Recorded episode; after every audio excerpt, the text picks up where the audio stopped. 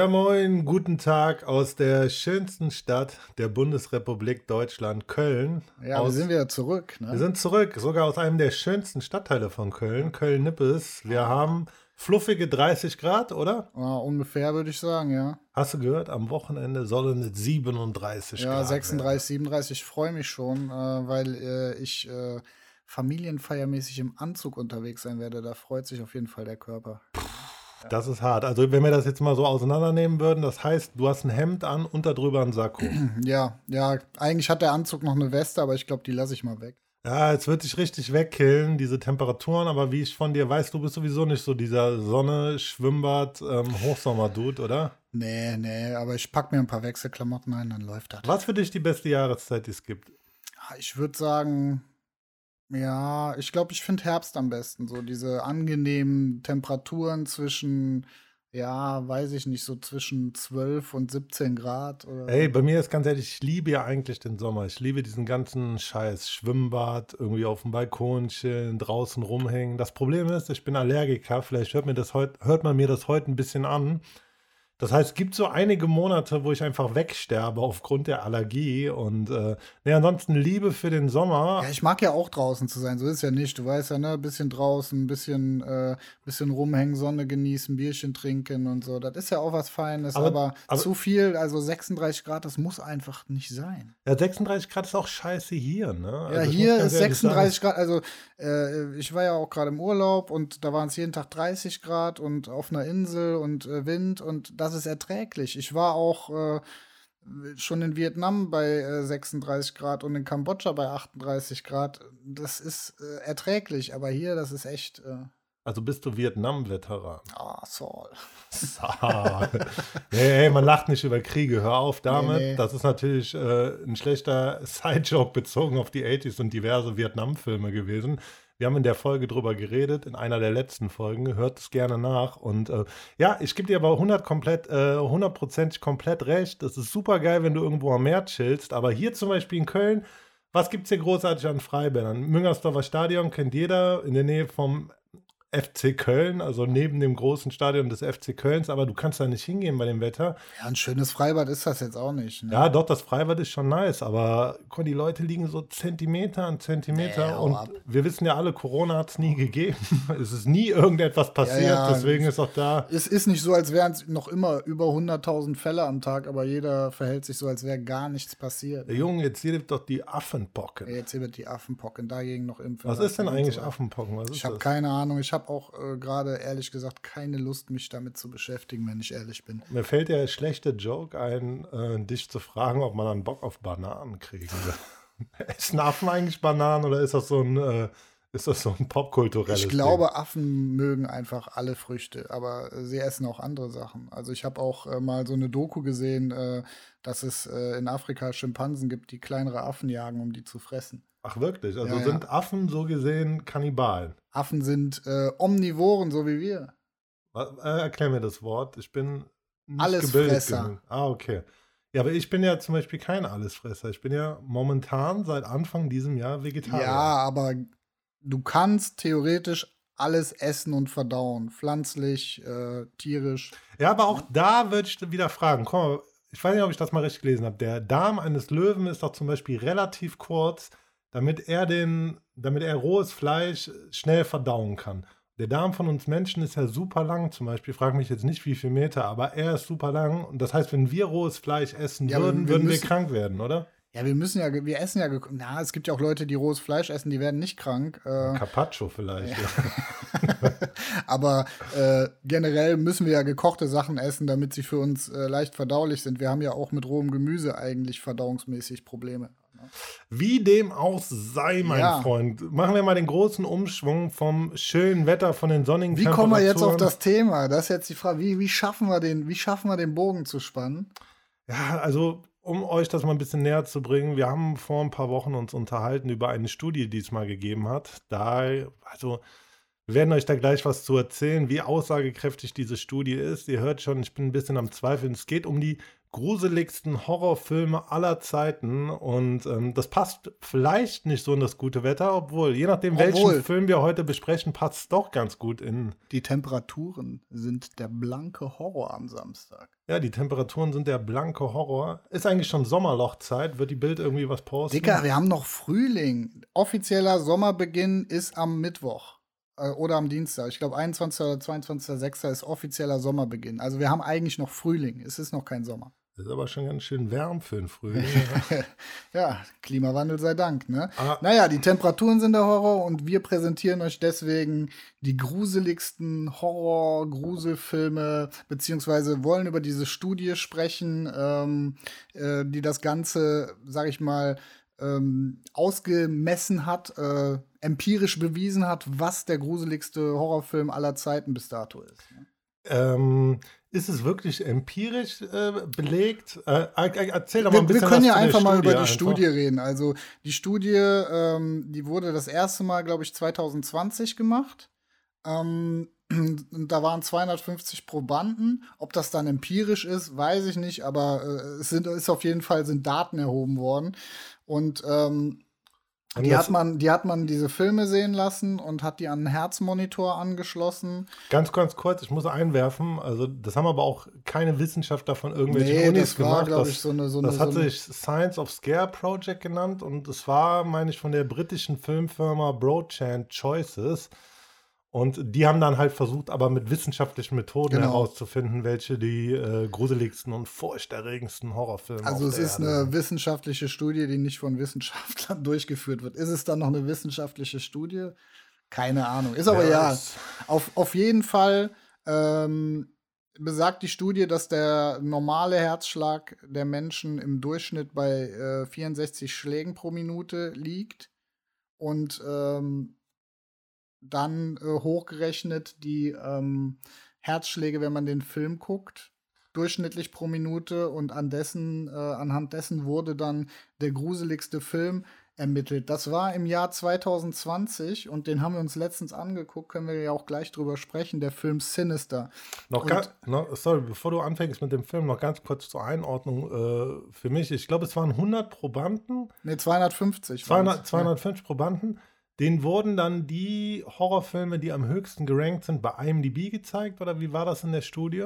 Ähm, das weiß ich nicht mehr ganz genau, aber denen wurden, glaube ich, äh, die haben auch auf Reddit Kommentare bekommen. Das sind so die heißesten Horrorfilme, die Okay. geguckt werden. Also nicht nur nach IMDb gegangen, auf jeden Weil, Fall. man muss ja dazu sagen, also ich denke jetzt, natürlich, wenn du da die Probanden hast, du kannst ja nicht jedem Horrorfilm der Welt zeigen. Die haben da wahrscheinlich so ich glaube, es war eine Auswahl von 40 Filmen auf jeden Genau, Fall. also deswegen sei dazu gesagt, bevor ihr euch hier aufregt, Hasserfeld in unsere Kommentare schreibt und uns äh, auf den Scheiterhaufen vor die Stadttore jagt. Ja, der Independent-Horrorfilm, der euch komplett weggeballert hat, könnte hier nicht drin vorkommen. Ist einfach der Bandbreite an Horrorfilmen geschuldet. Ja. Ähm, dazu will ich noch mal ganz kurz sagen, bevor wir überhaupt anfangen. Ähm, Horror als Kategorie überhaupt so. Du weißt ja, das ist mein liebstes Genre. Bei dir weiß ich, du magst Horror mittlerweile auch sehr. Ich, mag, ich mag und mochte Horror immer, aber ich hab nicht Bock jedes Mal, wenn wir zum Beispiel eine Zusammenkunft der Filmkonnoisseure machen, jedes Mal einen Horrorfilm zu gucken. Ne? das ist ganz, äh, das ist ganz interessant. Ich habe dazu eine, ähm, so eine Studie von Bridget Cherry gelesen. Das ist ein, eine Filmwissenschaftlerin, die halt versucht hat, ähm, darzulegen, was Horror als Genre überhaupt ist und ist da halt auch mehr oder weniger zu dem, zu dem Ergebnis gekommen, dass es super schwer ist, Horror als ein Genre so darzustellen. Da du weißt, also es sind unterschiedliche Zeiten, komplett andere Themen meistens. Also es ist nicht so, es ist keine einheitliche Gruppe von Filmen mit Ich- gemeinsamen Konventionen. Äh, ich will sie dazu ganz kurz äh, zitieren. Sie hat gesagt, ähm, eigentlich kann man sich Horror als ein paar überlappende und entwickelnde kategorische Konzepte denken. Das heißt, wir haben gar nicht dieses Genre und das ist vielleicht auch so der Grund, warum es gibt Gothic Horror, Okkultismus, Übernatürliches, Ja, genau. psychologischer Horror, Was ist denn für dich Ich, überhaupt? ich würde ja auch sagen, es gibt halt sehr viele Subgenres, würde ich jetzt mal sagen. Ne? Es gibt diese klassischen Geisterfilme, Zombiefilme, Slashers, Slasher, Splatterfilme, das wird ja alles zu Horror dazugezählt. Ne? Body Horror zum Beispiel Ja. auch so ein großes Ding, was ich ziemlich gruselig finde. So. Deswegen, ich wollte dich fragen, was ist so das, also bevor wir auf die Filme eingehen, welches Subgenre oder so was am Horror war schon immer das, was dich so, was dir am meisten Angst gemacht hat? Da muss ich äh, sagen, wo wir in der letzten Folge auch über diese Porzellanpuppen gesprochen haben Ja. und so. Also ich habe wirklich, also ich grusel mich immer bei diesen klassischen Geisterfilmen in alten Häusern, äh, wo diese Geister plötzlich im Hintergrund herlaufen. Eigentlich, eigentlich dumm, ne? Aber irgendwie ist das für mich wahrscheinlich so am nächsten an der Realität dran und nicht äh, so absurd, dass ich das für mich am gruseligsten empfinde, so, ne? Okay, nicht am nächsten. Ja, aber, ja, ich aber, weiß, was du meinst. Na, ich weiß, also was es du ist, meinst. Wenn, wenn, wenn ich sagen würde, äh, ein Horrorgenre ist äh, am nächsten für mich an der Realität dran, dann ist es nicht sowas wie, weiß ich nicht, äh, Braindead oder so, äh, ne, als Film. Ja, ja, voll. Ich weiß total, was du meinst. Also gerade heutzutage, so, du kennst das ja sicher, wenn du jetzt in die Videothek gehen würdest oder sagen wir mal, du gehst in Saturn oder Mediamarkt, also so die Horrorszene betrachtet, es geht ja auch oft um diesen Torture-Porn-Shit. Das muss alles viel brutaler sein. Ja, das ist überhaupt nicht mein Ding. Genau, so, das ne? ist zum Beispiel was, was mich auch so null hinterm Ofen hervorlockt. Also diese ganze Folterscheiße. Klar gibt es auch gute Filme, so niemand bestreitet, dass zum Beispiel der erste Saw äh, ein guter Film war. Also für mich sind aber diese Torture-Porn-Filme sind für mich auch keine Horrorfilme. Also das, das würde für mich, für mich persönlich ein eigenes Genre abseits von Horrorfilmen bilden. So. Nehmen wir mal, nehmen wir mal zum Beispiel The Human Centipede. Also ich glaube, Den habe ich nicht gesehen ja, tatsächlich. der zweite Teil in Deutschland, glaube ich, sogar indiziert. Ja, die Idee, also was die Idee von dem Film, es gibt so einen deutschen Arzt, ähm, der hat irgendwie so diesen, wohnt halt in seinem Haus und greift dann ein paar amerikanische, ich glaube, es sind amerikanische Touris auf und äh, sein Ziel ist es halt, einen lebendigen Centipede, also Tausendfüßler, ähm, zu erstellen. Und sein Plan ist halt, die dann aneinander zu nähen, mit Mund an Arsch. Du siehst das in dem Film nicht. Das heißt, also mehr oder weniger siehst du diese Idee. Das ist halt mega abstrus, mega ekelhaft.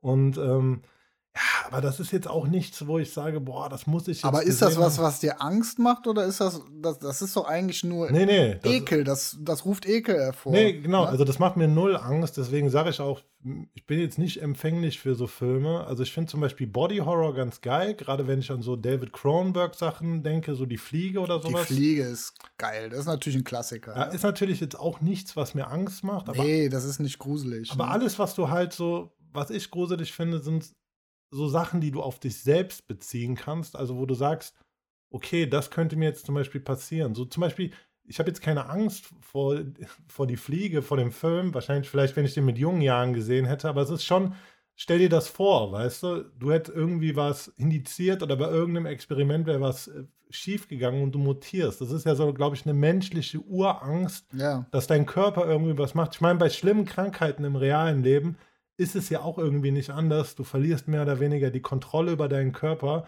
Und ich glaube, das ist einfach so eine Urangst, die Menschen haben. Und deswegen könnte ich mir vorstellen, dass das bei vielen Leuten gut zieht. Was jetzt zum Beispiel was ganz anderes als irgendein Zombie-Shit. Das ist Ja, okay, seit das- Corona. Das, also das, so, das finde ich auch nicht gruselig, aber wie du sagst, ne, Urangst, für mich, ich bin ein rationaler Mensch, ich weiß, dass es keine Geister gibt, es ist aber trotzdem irgendwie eine Urangst so. Ne? Das ist ja genau das gleiche irgendwie wie bei so Serienkillerfilmen. Auch jetzt nichts, was mir so per se Angst macht. Also wir werden da gleich drau äh, drauf kommen, so welche Filme uns wirklich mal geängstigt haben. Ich muss sagen, ich bin so bei Horrorfilmen, Horrorgames und sowas relativ abgehärtet. Also ich kann nicht jetzt, weil ich alles gesehen habe, was es gibt, aber ich kann davon halt viel alleine gucken. Für mich das so ein bisschen wie Achterbahnfahren. Ja, ja. Aber ähm, ja, lass uns mal ein bisschen auf die Liste Lass eingehen. uns mal auf die Liste eingehen. Ähm, äh, ja, äh, Vielleicht arbeiten wir uns mal so ein bisschen von hinten nach vorne, aber ihr wisst, das sind viele Filme, deswegen würde ich sagen, wir fangen mal so bei der Top 20 an. Also gehen, gehen wir erstmal auf die äh, 2020er Liste ein, die ursprünglich, über die wir gesprochen haben, wo Sinister noch Platz 1 war. Und äh, da, ne, wir haben gesagt, die, äh, die durchschnittliche Herzrate die ist 64 BPM und da war, ähm, also Schläge pro Minute und da war äh, die Herzrate 86 Schläge pro Minute, was jetzt für mich persönlich, der ja auch Sport treibt, äh, kein hoher Puls ist, ne? aber es geht ja um den durchschnittlichen Puls und wir haben da äh, einen Peak von 130 bei Jumpscares zum Beispiel. Ey, ne? was man auch sagen muss, jetzt zum Beispiel Sinister ist ein gutes Beispiel. Ähm, Der war, der war der ein, der war die Eins letztes Jahr. Und dieses Jahr wurde er abgelöst von einem Film, den ich nicht gesehen habe und den du auch nicht gesehen hast. Der heißt Host und der hat mit 88 Schlägen pro Minute Sinister um zwei Schläge übertroffen. Genau, wir können zur Host jetzt leider nicht viel sagen. Ich weiß so viel, das äh, greift das Thema von diesen ganzen äh, Team-Meetings auf. Ja, es Also- ist ein Film, der komplett in einem Zoom-Meeting gedreht ist Genau. und Leute halten da eine Seance ab und alles spielt sich nur in diesem äh, Zoom-Meeting ab. Wo ich jetzt denke, ich könnte es gruselig finden, wie gesagt, Geistershit, äh, bin ich auf jeden Fall äh, empfänglich für, dass es mir Angst macht. Ne? Vor allem, was, was ich sagen muss, also du sagst gerade, ähm, ich weiß auch, worum es in dem Film geht. Also die machen ja auch so eine Seance oder wie sich das nennt. Passt auch super, in, also ist eine super geile Idee, finde ich, gerade in dieser Corona-Phase. Also ich habe wirklich im Homeoffice gearbeitet. Ja, ich glaube, die Teilweise meisten von uns werden das zumindest teilweise gemacht haben. Ja, natürlich alle Leute, die jetzt äh, keine Berufe haben, die wirklich so physisch rein passieren, sprich äh, im, im Verkauf, Ja, Pflege also im Handel. sowas, genau, ne? genau. Ihr wisst, was wir meinen. Und da muss ich sagen, wenn du, wenn du dir das anguckst, nimm jetzt mal so Filme, also normalen Horrorfilm, da funktioniert ja so die Kameraarbeit eigentlich voyeuristisch, wenn man ehrlich ist. Das heißt, die Kamera spielt für den Film selber keine Rolle. Du siehst den Film halt. Aber bei Found Footage oder da würde ich jetzt zum Beispiel Host auch reinzählen, weil mehr oder weniger spielt die Kamera eine selbe, dieselbe Rolle. Also wir werden noch auf ein paar Filme kommen, ihr wisst das alles, Blair Witch Project, Wreck und äh, was es da nicht alles gab. Aber ich finde, so dieses selber gefilmte gibt nochmal so einen zusätzlichen, zusätzlichen scary Touch. Deswegen, ja, das hat man, das, das ist dann realitätsnah. Du glaubst eher, dass das real gewesen sein könnte. Ne? Ja, es gibt halt einfach dieses Feeling. Ne? Also lass uns vielleicht mal auf den in der 2021er Liste Platz 2 und in der ursprünglichen Liste Platz 1 Sinister, Sinister. gehen. Den haben wir ja zusammen geguckt, genau wegen dieser Liste, weil Genau. wir wissen wollten, ist er wir wirklich so gruselig, wie die Liste sagt. Ich muss sagen, du hast ja teilweise just for fun mal deinen Puls gemessen während dem Film. Ja, ich hatte die Uhr an. und deine also, ne? Pulsuhr, genau. Ich kann auch sagen, ähm, mein Puls gerade, vielleicht bin ich so aufgeregt, dass ich hier zu euch spreche, ist 90.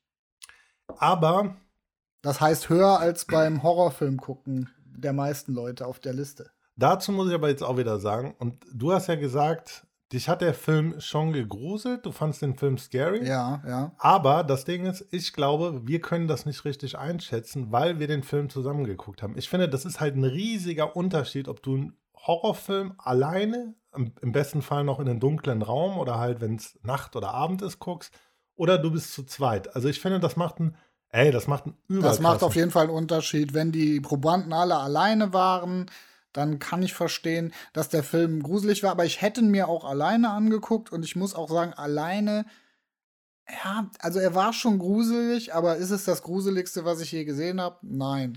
Reiß doch mal ganz kurz so mal grob die Story vom Film bitte ab. Ja, also der Hauptdarsteller ist Ethan Hawke und ähm, der zieht mit seiner Familie ähm, in so eine kleinere Stadt, in so ein Haus, wo ein Mord passiert ist, weil er ist Schriftsteller und ähm, er schreibt über Morde und Also möchte True Crime. genau True ne? Crime und er möchte halt über diesen Mord schreiben und zieht deshalb in das Haus, wo diese Familie ermordet wurde. Und ähm, irgendwann findet er dann quasi äh, Super 8, einen Super 8 Projektor und Filmbänder und guckt sich das an und äh, da ist einmal dann der Mord dieser Familie, die in dem Haus gewohnt hat, drauf und dann sind da auch andere Morde drauf und äh, als er sich äh, das Ganze dann ein bisschen genauer anguckt, ähm, sieht er halt immer eine Person quasi auf diesem Video. Ne? Und da stellt sich dann später raus, dass das äh, ein böser Dämon ist. Ey, Ja. um da mal einzuhaken, also ich kann direkt sagen, ich fand irgendwie so die erste, also die erste Hälfte oder die ersten drei Viertel des Films super scary, weil das ist halt, es wird voll viel im Dunkeln gelassen. Und ich finde aber im letzten Teil zeigt der Film viel zu viel. Also Ja, du siehst ja. ja, da noch einfach, wir wollen euch das jetzt nicht spoilern, aber ihr seht dann teilweise wirklich äh, Geister, Schrägstrich Monster. Ab dann, finde ich, verliert der Film so total seinen Schrecken und was der Film geschafft hat. Also diese Bänder sind super gruselig, weil ja, der ja, Soundtrack. definitiv. Boah, Also das ist dieser so- Soundtrack, boah, der, der, treibt dir, der treibt dir den kalten Schauer über den Rücken. Ja, genau, es ist halt einfach so, ähm, der Soundtrack ist so ruhig, aber trotzdem bedrohlich und dazu siehst du halt, wie diese Familie getötet wird, aber jetzt halt auch nicht auf so eine super brutale Art und Weise. Also es wird nicht einfach die Kamera drauf gehalten, was halt wirklich gruselig ist. Erinnerst du dich an diese Szene? Man sieht halt, dass die Familie so festgekettet ist auf so ähm, Liegen. Eine dieser Familien, die umgebracht wurden, da liegen halt mehrere Super 8 Bänder und die werden dann in den Pool gezogen. Man sieht halt ganz klein in der Ecke, das ist so dieser Punkt im Film, einfach einen Typ mit so einem Mit einer Schwarz- Maske, das ist dieser Dämon. Also man Genau. denkt erst, es ist irgendein Typ mit einer Maske, aber es ist ein Dämon. Und ich finde, das macht halt diesen Grusel aus. Du siehst das nicht scharf, du siehst das so, du, dadurch, dass das halt so mehr oder weniger Screenshots dann von Super 8 Tapes, äh, Super 8 Bändern sind, die er sich zieht. Das macht so einen richtigen Grusel aus. Und dabei hätte der Film bleiben müssen. Also der Film hätte nicht so viel offenbaren sollen. Ich finde, das ist das Problem von vielen Horrorfilmen, dass wenn zu viel gelüftet wird oder es wird zu viel draufgehalten, geht so der Grusel irgendwie weg. Ja, das stimmt schon. Also, wie gesagt, ich fand, es war echt ein guter Horrorfilm, sogar einer der besseren, die ich gesehen habe, aber war es jetzt der gruseligste Film? Nee. Super schwer zu sagen. Also ich muss wirklich sagen, so die erste Hälfte des Films fand ich schon gruselig. Also gibt einem wirklich ein ungutes Gefühl. Wie gesagt, wir haben den zu zweit geguckt. Ich denke, wenn jeder von uns den alleine gesch geschaut hätte, wäre es wirklich intens gewesen. Aber so das letzte Viertel des Films hat das für mich so ein bisschen zerstört. Aber so oder so, äh, auf jeden Fall ein Filmtipp von uns. Kommt auf den Tresen auch. Guckt euch Sinister an. Sinister, guckt euch das auf jeden Fall an. Ja. Ethan Hawke lieben wir ja auch eigentlich, ne? Sehr guter Schauspieler auf jeden Fall. Ein bisschen underrated, finde ich, ne? Ja, aber ist Ethan Hawke underrated seit Training Day? Also seit.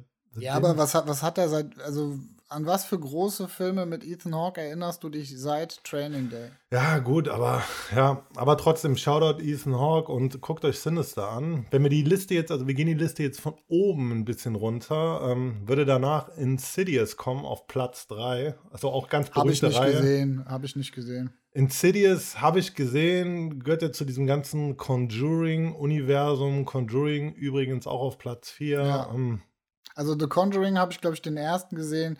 Ja, ist halt auch so ein, so ein, so ein, so ein Geister-Poltergeist-Haus-mäßiges Ding, ne? Ich fand's ziemlich äh, gruselig. Also ich finde, ich finde, die Reihe wird mittlerweile zu sehr ausgeschlachtet. Es gibt ja auch, also es kam ja noch diese Annabelle-Filme, kamen ja mit, wo es um die Puppe geht. Ja, den habe ich nicht gesehen, aber ja, The Conjuring, glaube ich, den ersten habe ich gesehen, fand ich auch ganz gruselig. Also so, das ist so der Horror, der mich gruselt, sowas, ne? Ja, also das haut mich zum Beispiel nicht so vom Hocker. Ich muss sagen, diese ganzen Geisterfilme sind auch jetzt nicht so mein Ding. Finde ich manchmal ganz nett. Ähm, Gibt es viele gute Filme. Da mag ich vor allem ähm, besonders alte Filme, die so in diese Richtung gehen. Aber wo es, mich gekickt hat, ähm, ist Hereditary auf Platz 5. Ja, ähm, super Horrorfilm von Ari Aster, heißt der Regisseur. Ähm, ja, hat mich komplett weggekillt. Geht um, geht um so ein Familiendrama, hat aber auch so was Okkultes, Übernatürliches. Ähm, also, das ist eine Galeristin, Annie, die führt mit ihrem Mann und den zwei Kindern ein ganz beschauliches Leben. Die wohnen halt an, an so einem Wald am Stadtrand. Ähm, doch als die Mutter von ihr stirbt, ähm, muss die Familie sich halt mit so mysteriösen, übernatürlichen Ereignissen auseinandersetzen. Der Film hält ganz schön drauf, muss man sagen. Also hat schon ziemlich viele harte Szenen. Aber was auch da wieder größer ist, ist eigentlich so diese, dieser, ja, dieser Vergleich, den man ziehen kann zu wirklichen Problemen, zu Missgunst, ähm, zu keinem Vertrauen. Also es geht um die Familie, um Schuld, um Fehler in der Familie.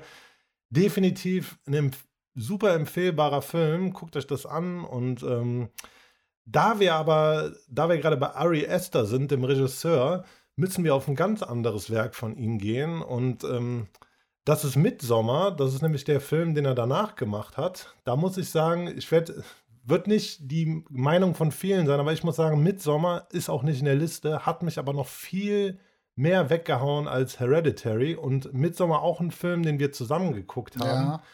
Deswegen auch eben der Vergleich. Du kannst jetzt mal was über den Film erzählen, aber das ist zum Beispiel ein Horrorfilm, der nicht im Dunkeln spielt. nee, der spielt eigentlich die ganze Zeit in der Sonne.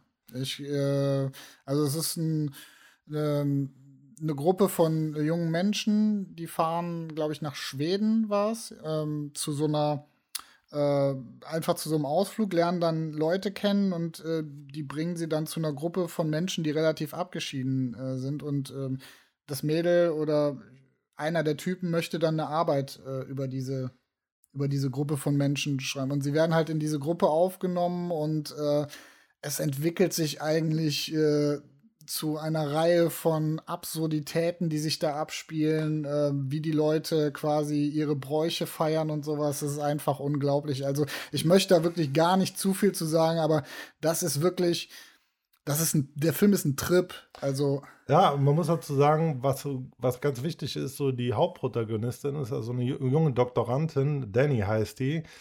Ähm, die ist eigentlich auch komplett im Arsch, weil die an einer äh, Schwester einer bipolaren Störung litt und in so einem erweiterten Suizid sich und ihre Familie getötet hat. Ihr Freund will sich eigentlich von ihr trennen und er fährt halt mit Kumpels nach Schweden, um halt, wie du sagst, diese Studie zu machen. Die geht halt mit und. Ähm, Stimmt, sie geht mit, ja. Genau, also ein Film, der einen eigentlich komplett raushaut. Und da muss ich wieder sagen, das ist ein Film, den ich wirklich gruselig fand, weil du erinnerst dich vielleicht, also es gibt so eine Szene relativ am Anfang, die sind halt da, es ist halt alles super schön, sieht aus wie in so einem IKEA-Katalog und ähm, also nur grüne Wiesen und die nehmen dann auch irgendwie Pilze, sind am Chillen, alles ist gut. Und dann kommt es dazu, dass zwei der Dorfältesten weil äh, Suizid begehen, weil keiner dort älter als 72 wird und Boah, das war das war echt ja, die härteste Szene auf jeden Fall. Äh, das ist halt eine Szene, wo ich sagen muss, das war schwer erträglich, die zu gucken. Ja. Also die gehen dann so einen Berg hoch, springen da runter.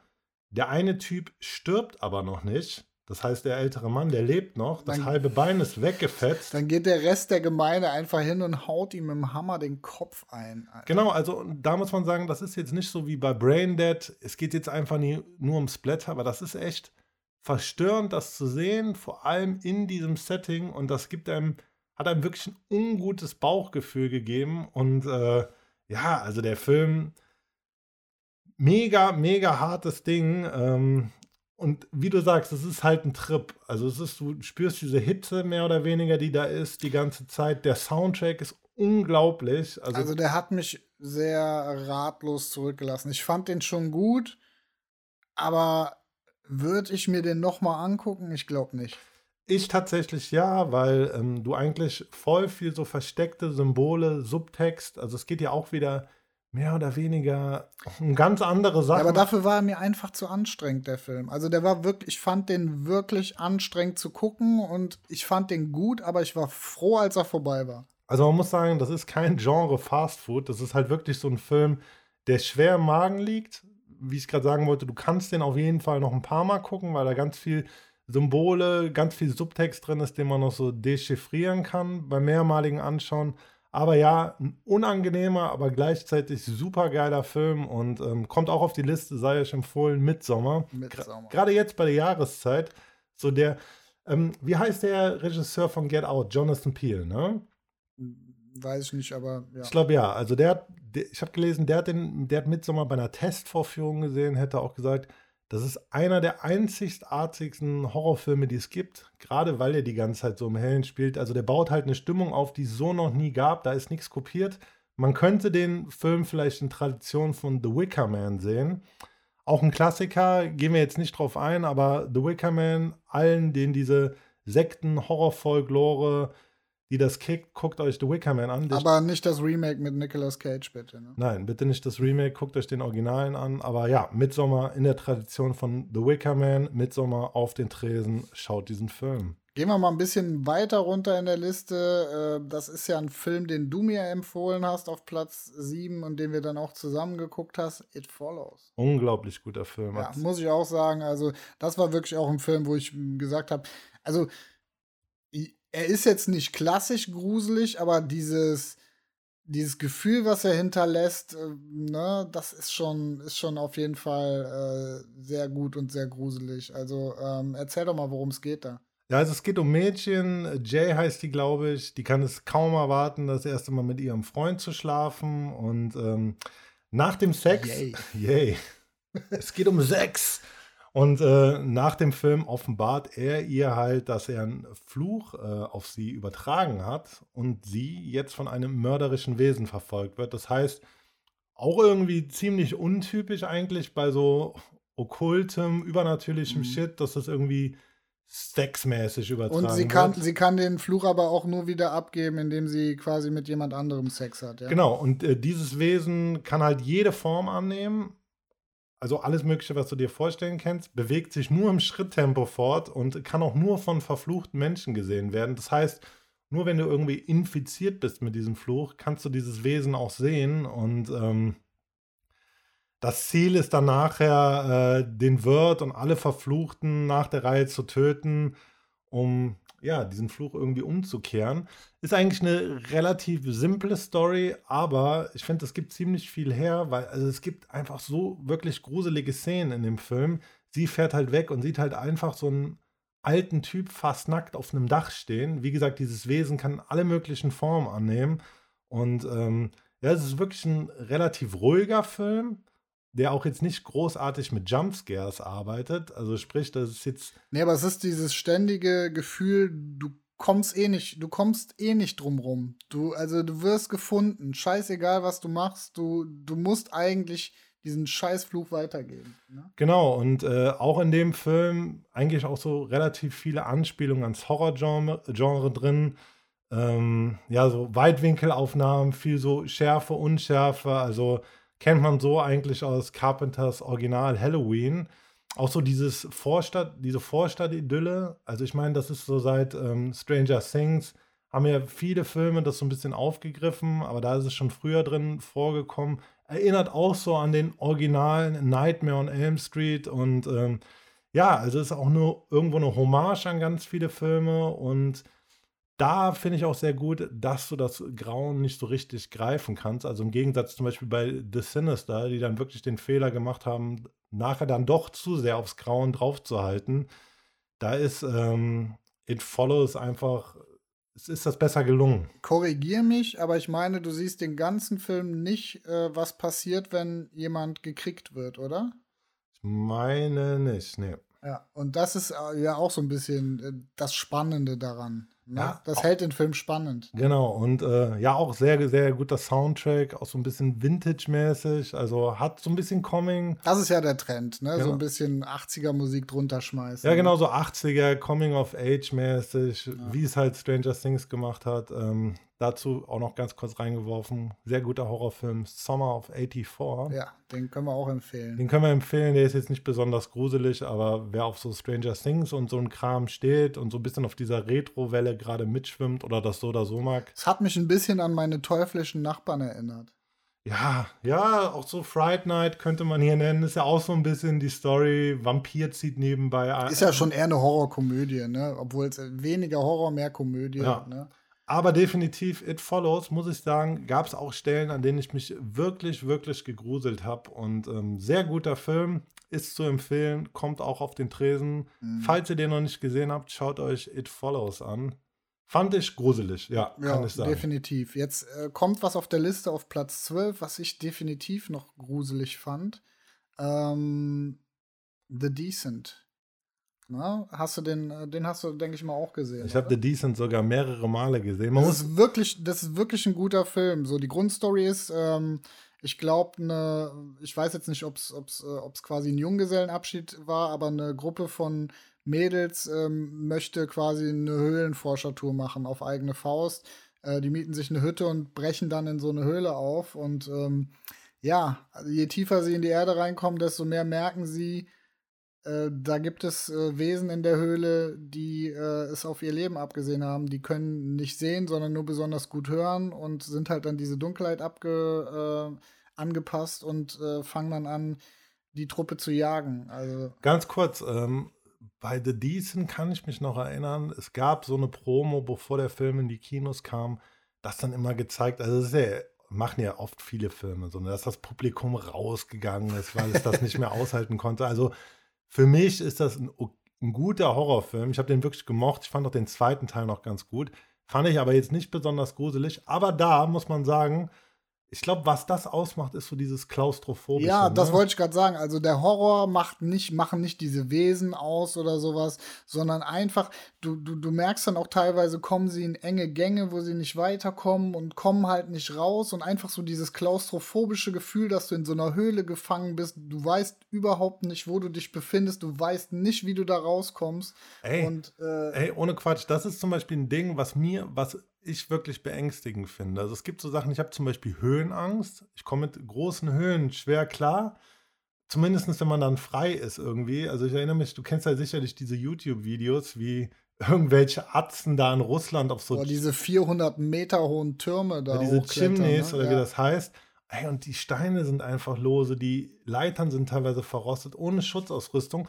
Deswegen wollte ich jetzt The Decent-mäßig dazu überkommen. Du kennst ja sicherlich auch diese Höhlentypen oder Frauen, die dann in diese ganz kleinen Höhlen, Boah, die dann Junge. wirklich kriechen und du denkst immer, die sind, bleiben jetzt stecken und die haben halt wirklich nur diese Kammer, also dieses Licht auf dem Boah, Kopf. das wäre überhaupt nichts für mich. Ich würde sterben. Genau, Alter. und das ist zum Beispiel eine Urangst, die ich habe. So, also was heißt eine Urangst? Aber deswegen finden wahrscheinlich viele The Decent gruselig. Weil stell mal vor, du bist irgendwo in so einem Höhlensystem, kletterst da womöglich noch alleine und du bleibst stecken. Ja. Und durch die, durch die Panik kriegst du dann keine Luft mehr. Ja, und ich glaube, das macht den Film natürlich so ein Stück weit aus. Ne? Ja, ja, also das, also ich glaube, der Film spielt auch mit diesem klaustrophobischen Gefühl. Das ist, äh, also wenn wir jetzt mal er- ernsthaft sind, der Rest ist ja nicht besonders gruselig, diese Wesen und so, aber halt diese Klaustrophobie, das macht das aus. Und äh, ich glaube auch, dass er es deswegen quasi noch in die Top 20 geschafft hat. Ne? Also, Ja, das ist, äh, ja, das ist einfach ein gruseliger Film. Also, es, ich muss sagen, die meisten, ich habe den mit mehreren Leuten schon geguckt, die meisten fanden den halt wirklich creepy, gruselig, hatten da Angst. Ich muss sagen, mich hat er nicht so getroffen. Was ich nachvollziehen kann, ist halt dieses Ding mit, äh, mit diesen engen Höhlen, mit dieser Klaustrophobie. Das finde ich ganz schlimm. Das ist so, ah, ich weiß es nicht. Dazu mu muss ich auch ganz kurz einwerfen, sei ich auch empfohlen, ich weiß es nicht, ob es den momentan noch auf Amazon Prime gibt. Für alle Leute, die Cube und so Filme mochten, es gibt einen Film, der heißt Minder. Und da geht es auch um eine Frau, die einfach in so einem engen Metallgang aufwacht. Man weiß eigentlich gar nichts und sie von irgendwelchen außerirdischen Lebensformen entführt worden. Die kann halt nicht stehen da drin, sondern muss sich halt auch mehr oder weniger nur robben. Und dann passieren ganz viele unglaubliche, geile Sachen. Film ist sehr slow. Ähm, nur nebenbei, guckt euch Minder auf Amazon Prime an, wenn ihr Fans von Filmen wie, The, äh, wie Cube seid. Und ja, wie geht's weiter in der Liste? Was ist so das, was dich davon noch kickt? Ja, also auf der Liste stehen noch so Klassiker natürlich drauf, wie Nightmare on Elm Street, Halloween, Texas Chainsaw Massacre. Tatsächlich alle hintereinander, Platz 16, 17, 18.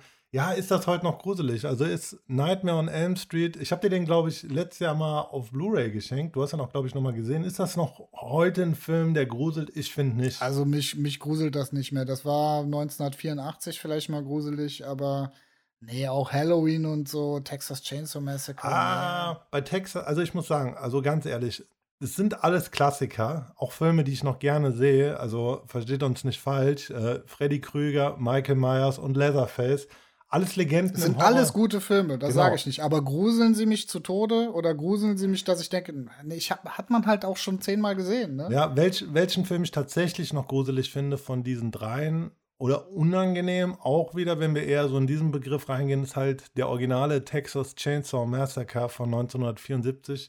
Toby Hooper und ähm, ja, immer noch ein unangenehmer Film. Also die haben auch, glaube ich, bei unerträglichen Temperaturen gedreht. Man kann förmlich Schweiß, Blut und äh, Angst riechen in diesem Film. Ist ein Independent-Streifen, ist so ein harter und roher Horrorfilm. Also es geht halt um diesen Verrückten mit seiner verrückten Familie, diesen Killer Leatherface. War, glaube ich, inspiriert von dem Serienkiller Ed Gein, wenn ich mich nicht, wenn ich mich nicht vertue. Man, daneben, dass es halt ein ikonisches, ikonisches, äh, eine ikonische Horrorfilmfigur geworden ist. natürlich. Immer noch krasser Film und ich finde auch so Texas Chainsaw Massacre hat seit 74 so nichts von seiner Intensität verloren. Da also muss ich aber auch sagen, ich finde auch das Remake war es von 2003 oder 2004 mit Jessica Biel, das ist auch recht gut gewesen, finde ich. Also ja. ein gutes Remake. Ne? Ja, also eine Reihe, wo teilweise gute Filme rausgekommen sind, ganz witzig. Wir haben uns den zweiten Teil nochmal angeguckt, was ja mehr eine Horrorkomödie war. Also äh, der zweite Teil, der ging gar nicht irgendwie. Also, also war, aber nee, wir haben den auch nicht gut bewertet und es war immer dieses, wo er diese Kettensäge hoch hochhält und dann diese komische Hin- und Herbewegung macht, das war schon e-, echt ein bisschen Slapstick-mäßig. Ja, oder? es ist irgendwie ein kultiger Film, aber das ist so ein bisschen wie bei Chucky. Da habe ich auch das Gefühl, dass das ja nachher immer mehr so, bei Chucky hat es funktioniert, so in diese humoristische äh, Richtung abgedreht ist, zu den weiteren Teilen halt. Bei Texas Chainsaw Massacre habe ich das nicht so ganz verstanden, dass die aus dem zweiten Teil halt mehr so eine Horrorkomödie gemacht haben. Trotzdem verstörender, kultiger Film, aber ähm, ja, trotzdem der erste Texas Chainsaw Massacre ein Classic und ich glaube, das wird Fall. auch immer bleiben. Der kommt natürlich auch auf die Liste und ähm, ja, wenn wir die Liste noch ein bisschen weiter runtergehen, dann haben wir ein Remake von einem Film, wo ich sagen muss, in meiner Kindheit ist das einer für der, der für mich gruseligsten Filme gewesen. Auf Platz 24 ist Candyman. Ich würde dann aber lieber über Candymans Fluch sprechen, das Original. Ähm, ich fand den neuen auch wirklich nicht gut. Also ich konnte den Hype nicht so verstehen. Deswegen erzähl uns bitte eher was über das Original und äh, also es, es geht darum, dass äh, so eine Doktorandin, die lebt in Chicago und äh, sie recherchiert halt über urbane Legenden und da gibt es halt diese Geschichte des Candyman und das ist äh, der Sohn eines schwarzen Sklaven gewesen und der ähm, nach, den, ähm, nach dem Unabhängigkeitskrieg ist er halt zu Geld gekommen und äh, sein Sohn, der hat dann eine verbotene Liebe zu einem weißen Mädchen äh, gepflegt und dem wurde dann äh, die Hand abgehackt am, am, am Ende und er wurde dann auch noch mit Honig übergossen und von Bienen zu Tode gestochen. Und ähm, ja, diese urbane Legende sagt, äh, wenn man in den Spiegel guckt und äh, drei oder fünfmal Candyman sagt, dann taucht der Candyman hinter einem auf. Ja, und äh, das wird dann auch gemacht in diesem Film und äh, der, der taucht dann auf und sie sieht ihn immer wieder und äh, sie versucht aber dem Ganzen auch so ein bisschen auf den Grund zu gehen und ähm, ja, weiter guckt ihr euch dann bitte an. Was ich an dem Film so gruselig fand, ist äh, so, so die Nähe, die Nähe zur, zur Realität. Also sie ist dann auch quasi ähm, in äh, so ein Ghetto gegangen, so Ghetto-Wohnungen waren da und hat sich diese Wohnungen angeguckt, wo Leute ermordet wurden und äh, hat dann quasi die, die Badezimmerspiegel abgehoben und du konntest dann durch diese Badezimmerspiegel in die anderen Wohnungen gehen und es wurde gesagt, dass quasi eine Person so umgebracht wurde. Und ähm, ja, also das, das war für mich so der Grusel, so hinter deinem Badezimmerspiegel ist eine andere Wohnung, du kannst in andere Wohnungen irgendwie und das hat mich als Kind so dermaßen gescared, dass ich direkt ins Badezimmer gegangen bin und geguckt habe, ob man den Spiegel abnehmen kann. Ist aber auch ganz witzig eigentlich, ne, weil wir haben den Film, glaube ich, letztes Jahr nochmal geguckt, das Original. War ein guter Film, haben wir auch gemocht, aber ist halt jetzt so, also hat seinen Grusel komplett verloren. Ja, das jetzt ist halt ist so ein nicht, Film. Aber, es gibt halt Filme, die haben in der Kindheit gegruselt. Es gibt aber Filme, die fandest du zum Beispiel als Kind gruselig, die geben dir aber heute immer noch so ein Gefühl, wahrscheinlich nicht so wie wenn du ein Kind warst. Das ist ja eh was anderes. Ich meine, Kinder sehen die Welt nochmal durch ganz andere Augen als Erwachsene, aber die verlieren dann halt trotzdem nichts so von ihrer Scariness, aber ja, trotzdem natürlich guter Film. Man muss sagen, Tony Todd als Candyman, auch so eine Ikone des Horrorgenres ja, und geworden. Auch, auch die Hakenhand natürlich äh, völlig ikonisch, also die Figur an sich völlig ikonisch. Ne? Äh, ganz interessant, Candyman eigentlich auch auf einer Kurzgeschichte basierend von Clive Barker. Also Clive Barker kennen wir alle, Hellraiser und so weiter. Auch neben Stephen King natürlich eine weitere Ikone der Horrorautoren, der Horrorregisseure. Ähm, und ähm, es, es, war halt eine Kurzgeschichte von Clive Barker. Candyman taucht in dem Buch tatsächlich erst äh, auf den letzten Seiten auf. Also es geht da mehr äh, um die Protagonistin Helen, ihre Ängste, ihre Wünsche. Und in dem Buch ist Candyman tatsächlich noch ein blasser, weißer Mann mit violetten Lippen. Deutlichen Anzeichen von Fäulnis, Tod und was es noch so gibt. Und er wurde dann eigentlich erst im Film nachher ein gut gebauter, attraktiver Schwarzer mit seiner Entstehungslegende, also der Candyman. Und äh, ja, ganz, ganz witzig zu wissen, wie das manchmal so ist, wenn Kurzgeschichten aufgenommen, geflippt werden und daraus neue Filme werden. Auf jeden Fall äh, packen wir den auch auf die Liste. Ist auch, äh, denke ich mal, zu Recht auf der Liste, beziehungsweise das Remake ist ja auf der Liste, aber für mich würde auch der Originalfilm definitiv auf die Liste gehören. Ja, also wir haben ja eben schon drüber gesprochen, wie aussagekräftig so eine Liste jetzt ist. Wir können natürlich ja. jetzt nicht auf alle Filme eingehen, aber da sind Klassiker drin wie Der Exorzist, auch einer meiner, meiner Top-Filme, wenn es ums Horrorgenre geht, natürlich. Was ich vielleicht noch gerne nennen würde, ist ähm, Wreck taucht da drin auf. Wir haben von Found, von Found-Footage-Film geredet, ein spanischer Horrorfilm, wo es darum geht, so eine Provinzreporterin, Provinzjournalisten eigentlich nur so ein Feuerwehrteam begleiten, dann in so ein Haus reingehen, wo dann komplett der Punk abgeht. Äh, ich will da nicht spoilern, guckt euch das an. Genauso wie Blair Witch Project auch nochmal genannt werden muss. Ja, definitiv. Die, die, Mutter der Found-Footage-Filme, oder? Ich glaube, mit dem ging es los, oder? Nee, also tatsächlich muss ich sagen, der erste Found-Footage-Film im Bereich Horror war Cannibal Holocaust. Den also ein Film, kenne ich nicht.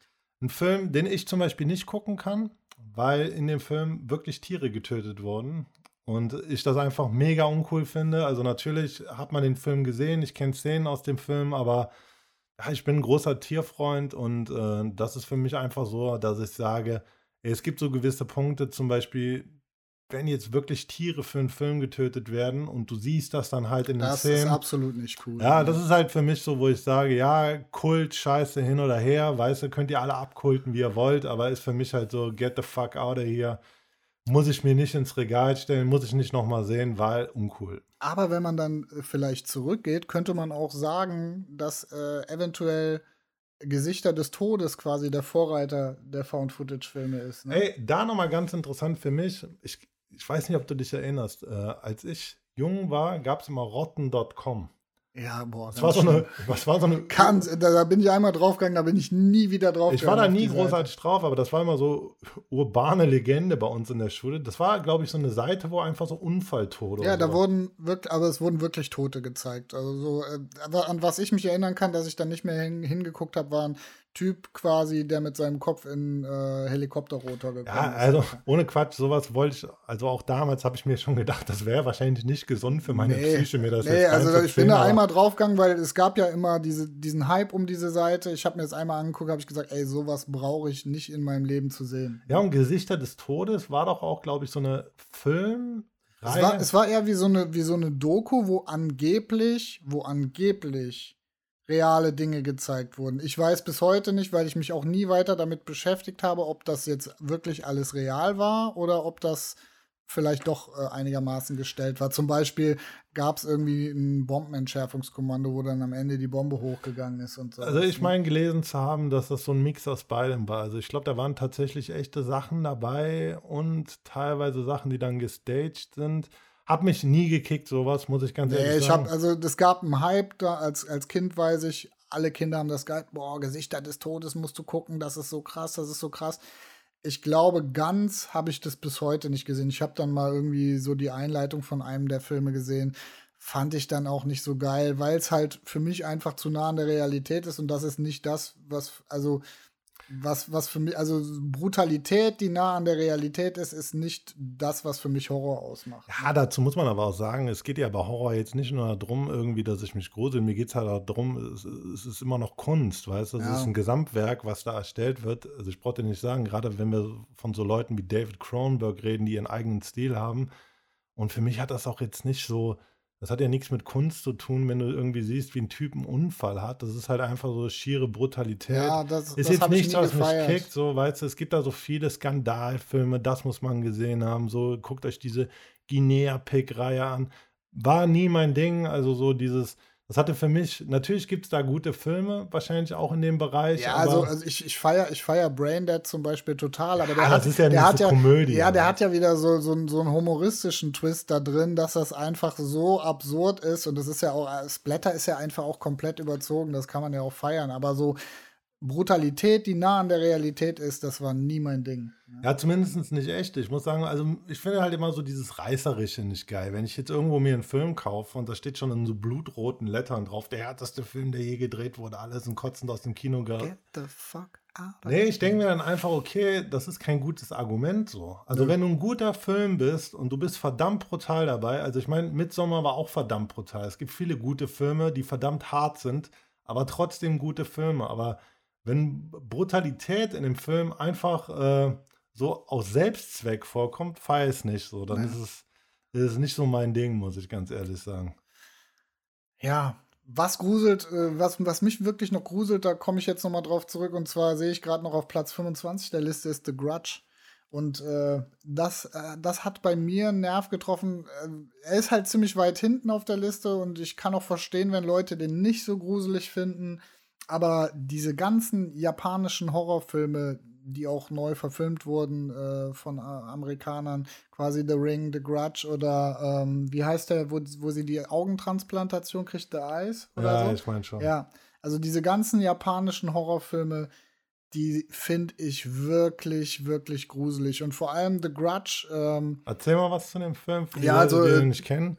Hauptprotagonistin ist äh, Sarah Michelle Gellar und äh, sie geht ähm, als Krankenpflegerin in Japan in ein Haus von einer Amerikanerin, die da äh, quasi bettlägerig ist und äh, pflegt die und äh, die Frau äh, stirbt dann und ähm, ja, Sarah Michelle Gellar äh, findet dann heraus, dass in dem Haus ein Selbstmord passiert ist und äh, quasi mit dem Moment, in dem sie in das Haus reingegangen ist, ist sie verflucht und äh, soll dann auch sterben quasi. Und äh, ja, es gibt dann zum Beispiel diese eine Szene, äh, wo sie zu Hause im Bett liegt und äh, irgendwas klettert unter ihre Bettdecke und dann macht sie Bettdecke hoch und dann sitzt da dieser kleine japanische Junge unter ihrer Bettdecke und greift nach ihr, Alter. Das, diese Szene hat mich so weggescared. Man muss sagen, man muss ganz kurz dazu sagen, du sprichst von der äh, Neuverfilmung. Ja, ich spreche von der, also die japanischen Originale habe ich nicht gesehen, sondern nur die Neuverfilmung. Aber selbst, selbst das hat mich weggescared. Und dann, äh, ich, ich denke mal, du erinnerst dich auch an diese Frau, die dann die Treppe runterkommt und dieses Geräusch macht, dieses äh,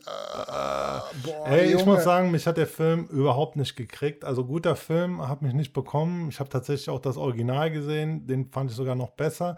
Man muss sagen, äh, das Original hieß Ju-On the Grudge, war von Takashi Shimizu aus dem Jahr 2004. Der hat aber auch bei der Neuverfilmung mit zusätzlich Regie geführt. Äh, nur das Drehbuch wurde dann halt nochmal angepasst für den westlichen Markt, wie es so oft ist. Ja, also wir hatten das ja letztens schon, Amis gucken keine japanischen untertitelten Filme und auch keine untertitelten Filme aus anderen Ländern. Ey, aber ich muss sagen, ich bin momentan, bin ich wieder so ein bisschen Animes am Schauen. Ey, ganz kurzer Tipp noch, Berserk, auch super harte äh, Manga-Reihe, die auch verfilmt wurde. Es gibt, glaube ich, drei Teile zu sehen bei Prime oder Netflix. Super hart, also auch somit das brutalste, was ich je im Anime-Bereich da gesehen bin ich habe. ja komplett raus bei Anime. Nee, nee, ne? ich will einfach nur sagen, so diese, die, ah, wie soll man das sagen, so wie asiatische Filme teilweise oder auch gerade speziell japanische Filme an Themen rangehen, unterscheiden sich aber auch extrem so von den Sehgewohnheiten vom europäischen Auge, sage ich jetzt mal. Für uns wahrscheinlich, die so in diesem Filmding drin sind, die da eh jeden Tag mehr oder weniger so sich austauschen, die viel Zeugs gucken. Ja, aber ich glaube, so dieses, das Groß, der Großteil des Popcorn-Kinos, für die, für den ihre Sehgewohnheiten müssen diese Filme dann auch oft angepasst werden, weil die es, glaube ich, gar nicht aushalten würden, sonst die ersten zehn Minuten zu gucken, ohne das auszumachen. Das wird sich wahrscheinlich heute auch geändert haben. So, ich meine, Ja, aber ich meine, es wird ja immer noch durchgezogen. Ne? Wir, haben da, wir haben da ja letztens drüber gesprochen. Es gibt ja immer Ami-Remakes von erfolgreichen ausländischen Filmen. das Experiment, hatten wir da nicht letztens drüber gesprochen? Ja, oder, oder auch, ähm, hier, wie hieß, der, wie hieß der koreanische Film noch? Oldboy. Oldboy, ja. Ja, sowas. Also, Und, und die Remakes sind ja meistens nicht gut. Also der Fluch, also The Grudge war gut, The Ring war gut, muss man ja sagen, oder? Ja, total. Also wie gesagt, ich denke, das ändert sich auch langsam mit der Zeit, weil ähm, ja, auch in Zeiten von Streaming ist das ja jetzt, ich meine, guck dir das an. Es gibt so viele Serien, die zum Beispiel nicht aus Amerika kommen, die trotzdem groß auf Netflix sind. So, wir haben mal drüber geredet, Squid Games. Weltweit irgendwie alle Rekorde gebrochen und bricht eigentlich auch so ein bisschen mit den westlichen Sehgewohnheiten, zumindest so was Story, Pacing und so Geschichten angeht. Aber ja, Aber wie gesagt, das Remake fand ich jetzt von The Grudge auch nicht schlecht, nur es ist kein Film, der mich so Aber das ist sowas, ne? Also dich gruseln keine Puppen und Geister, mich gruselt genau das und da sind wir ja alle unterschiedlich einfach, ne? Von, von der Sache, was einen gru- gruselt und äh, dieses kleine japanische Kind und diese Frau mit diesem Geräusch, dieses Geräusch ist mir einfach in Mark und Bein gegangen, dieses äh, Äh, guck mal, wir haben da, den Film hatte ich jetzt gar nicht auf dem Schirm, das fällt mir nur gerade ein, weil es halt so das komplette Gegenteil von so einem Film wie Der Fluch ist. Ein deutscher Film, auch irgendwie Horror, aber auch wieder in so dieser Ecke. Es ist so unangenehm, weil es auch irgendwie gegenüber in der Straße passieren könnte. Der goldene Handschuh von Fatih Akin. boah, Also für mich ohne Quatsch, äh, ich weiß, dass der auf Netflix irgendwie, was war das, letztes Jahr haben die den auf Netflix gebracht. Das heißt, der war auch mal eine Zeit lang in dieser Top Ten Liste. Also ein paar Leute müssen den schon gesehen haben. Unerträglicher Film für mich. Also nicht unerträglich schlecht, sondern einfach unerträglich Ja, der ist unangenehm. einfach schwer unangenehm. Also auch diese, diese, also ich Es geht um es- Killer, Genau, ne? ja, ja. Also Einen, den es auch in Wirklichkeit gab. Es geht, genau, es geht um, äh, wie heißt Honka heißt der. Das war ein, war ein deutscher Serienmörder, der in Hamburg gelebt hat. Fritz so. Honka. Fritz Honka, genau. Und ähm, ich finde so, du kannst, wenn du diesen Film guckst, du kannst wortwörtlich de, den Dreck, den Schweiß, das Blut in diesem Film spüren und schmecken, wenn du den guckst, weil der so unangenehm und so explizit Ja, ist. Ne? und äh, wann spielt der in den 70ern? Ich glaube, der spielt in den Ich glaube, 70ern das waren die oder 70er, 80er, ja, ne? ja, 60er, 70er. Und guck mal, das Ding ist halt, der spielt in Hamburg. Es gab ja diesen Serienkiller wirklich. Und das war auch kein professioneller Serienkiller. Der Typ war halt einfach durch und ist halt auch nachher aufgeflogen, weil irgendwie er hat die Leichen bei sich in der Wohnung ja, versteckt. die haben angefangen zu stinken einfach. ja, genau, ne? das ist halt so durchgesickert bis zur unteren Wohnung.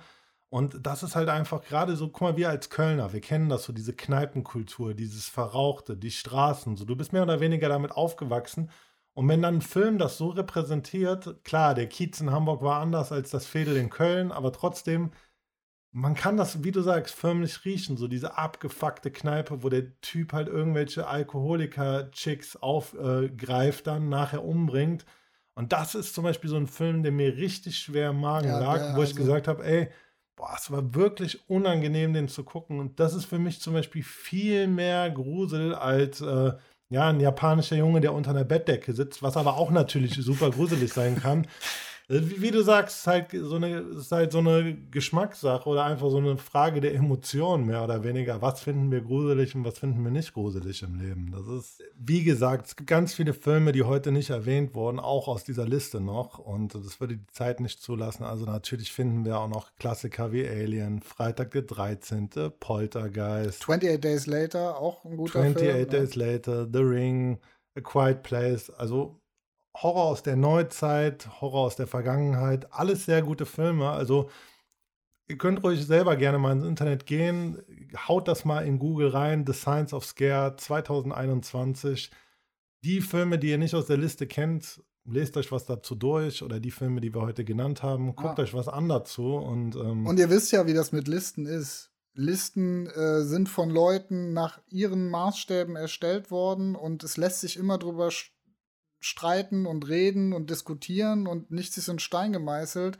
Und äh, das repräsentiert natürlich auch nicht immer um, unbedingt unsere Meinung, dass äh, zum Beispiel Sinister jetzt 2020 der gruseligste Film war. Also es liefert immer einen Ansatz, äh, darüber zu diskutieren und zu sprechen. Ne? Und deswegen haben wir uns gedacht, das ist ein schönes Thema für die letzte Videothek. Genau, wir Menschen sind nicht aus Stein, wir sind aus Fleisch und Blut. Wir, sind keine- fühlende Wesen. Wir sind nicht wie, äh, wie bei, ähm, wie, wie hieß es, Familienduell. Was kann man aus Stein bauen? Ein Steinmenschen. ey, ganz kurz. Ey, wir kommen langsam zum Ende, aber das muss ich dich noch fragen. Familienduell Best-ofs ist schon klasse, oder? Ja, das, äh, ein Ort mit wenig Beinfreiheit. Spanien. Was macht man mit einem Kind? Schlagen. Ey, für alle, die es nicht wissen, es gab damals diese Serie Familien, Familienduell. Da sind immer Familien gegeneinander angetreten und dann war halt immer die Hauptfrage: Wir haben 50 Leute gefragt. 100 Leute haben wir Wir haben gefragt. 100 Leute gefragt. Was kann man mit einem Kind machen? Und dann antwortet halt der Dude aus der Familie, der gerade dran ist und sagt dann schlagen. Ja, wir sind natürlich nicht dafür, dass Kinder geschlagen werden und Steinmenschen gebaut werden, obwohl das nicht so schlimm wäre. Aber Props an Werner Schulze-Erde, der auch einer der swaggigsten, würde ich sagen, äh, Showmoderatoren der 90er war, oder? Lebt er noch? Ja, klar lebt er noch. Was mehr der Jung, Höck? Keine Ahnung. Ja, wie dem auch sei, ey, ähm, wir haben es ja schon ein paar Mal gesagt, bald kommen auch die ersten Gäste in die Serie. Wir haben da so ein paar Specials für euch. Sind wir am Planen dran, um es in Bang Boom Bang Manier zu sagen. Vielleicht auch Werner Schulze-Erding und Erdel. Erdel. Aber wir entlassen euch jetzt in ein hoffentlich schönes und sonniges Wochenende, wünschen euch nächste Woche einen guten Wochenstart und Macht es gut, ne? Also brecht morgen nicht zusammen bei den Temperaturen von 36 Grad. genau, passt auf euch auf, ähm, gönnt den Kindern draußen auf der Straße zwei, drei Limonaden am Limonadenstand und Ah, wie wär's, wenn wir noch einen Hydranten aufdrehen und drumherum tanzen? Ah, ich mit meinem Hund Bobby.